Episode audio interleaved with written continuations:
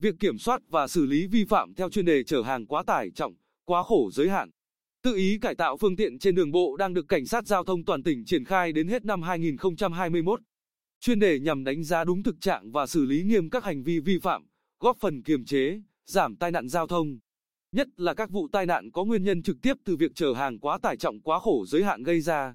Trên quốc lộ 19 đoạn qua ẹo Bà Nho, phường Nhân Hòa thị xã An Nhơn, một ngày đầu tháng 4, khi phát hiện phía trước có tổ cảnh sát giao thông đang cân tải trọng, hàng chục xe tải liền nối đuôi nhau dừng lại.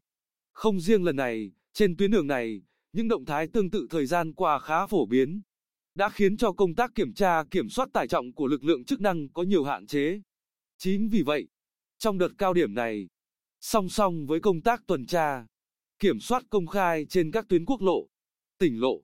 các tuyến đường thường xuyên có xe chở quá tải, để hàng rơi vãi, các tuyến vận tải hàng hóa từ các cảng biển, cảng thủy nội địa, nhà ga, khu vực khai thác khoáng sản, các trạm trộn bê tông, nhà máy sản xuất vật liệu xây dựng, thì cảnh sát giao thông sử dụng triệt để các phương tiện nghiệp vụ để lưu động mật phục, ghi hình xử lý. Bị lực lượng cảnh sát giao thông mật phục tại tuyến quốc lộ 19B, đoạn qua thị xã An Nhơn. Phát hiện lỗi vi phạm chở hàng rơi vãi và quá chiều cao. Tài xế ô tô tải Trần Minh Tuấn cho biết, tôi có biết quy định xử phạt về tải trọng nhưng nghĩ mình chạy đường gần nên tranh thủ chờ. Thú thật, thi thoảng khi biết có lực lượng kiểm tra trên tuyến, chúng tôi thường chủ động né bằng cách chuyển hướng hay dừng xe. Nhưng lần này thì không qua mắt được lực lượng chức năng. Có thể nói, so với trước đây, tình trạng vi phạm về tải trọng, rơi vãi hàng, quá kích thước thành thùng đã giảm. Xong để ổn định tình hình, Thượng tá Ngô Đức Hoài, Phó trưởng phòng Cảnh sát Giao thông Công an tỉnh, cho biết, hiện nay, bên cạnh việc bố trí lực lượng tuần tra trực tiếp kết hợp mật phục, di chuyển tại nhiều điểm, nhất là những tuyến trọng điểm để ghi hình. Chúng tôi đẩy mạnh tuyên truyền để các cá nhân, tổ chức, như các trạm BOT, cung cấp hình ảnh vi phạm để xác minh và khi đủ điều kiện thì tiến hành xử lý. Trong khoảng 80 trường hợp vi phạm về tải trọng rơi vãi, vượt chiều cao mà lực lượng xử lý từ ngày 1 tháng 4 đến nay, có một phần ba số trường hợp được phát hiện, xử lý qua hình ảnh. Thống kê của Phòng Cảnh sát Giao thông, từ đầu năm đến nay, lực lượng đã phát hiện, xử lý hơn 500 trường hợp vi phạm về tải trọng, rơi vãi và quá kích thước. Đặc biệt, từ ngày 1 tháng 4 đến hết năm 2021, các vi phạm sẽ bị áp dụng biện pháp xử lý kép. Thượng tá Hoài thông tin, ngoài việc xử lý đối với lái xe, chúng tôi cũng tiến hành xử lý trách nhiệm đối với chủ xe, chủ doanh nghiệp trong việc giao phương tiện cho lái xe chở hàng quá tải. Cụ thể,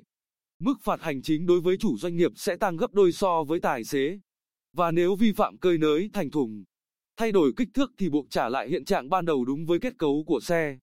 Chúng tôi mới trả lại giấy tờ cho lưu hành. Trong khi đó, ông Nguyễn Quả, tránh thanh tra Sở Giao thông Vận tải, cũng cho biết, ngay trong tháng tư này, chúng tôi sẽ thành lập đoàn kiểm tra trực tiếp việc chấp hành các quy định pháp luật về bốc xếp hàng,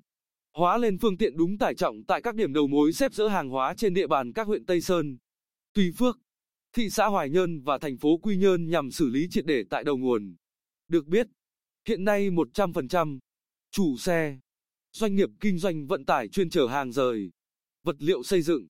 đất đá trên địa bàn tỉnh đều đã ký cam kết không vi phạm các quy định về an toàn giao thông, nhất là đối với hành vi chở hàng quá tải trọng, quá khổ giới hạn, cơi nới thành thùng xe, chở hàng để rơi vãi, để nước chảy xuống mặt đường.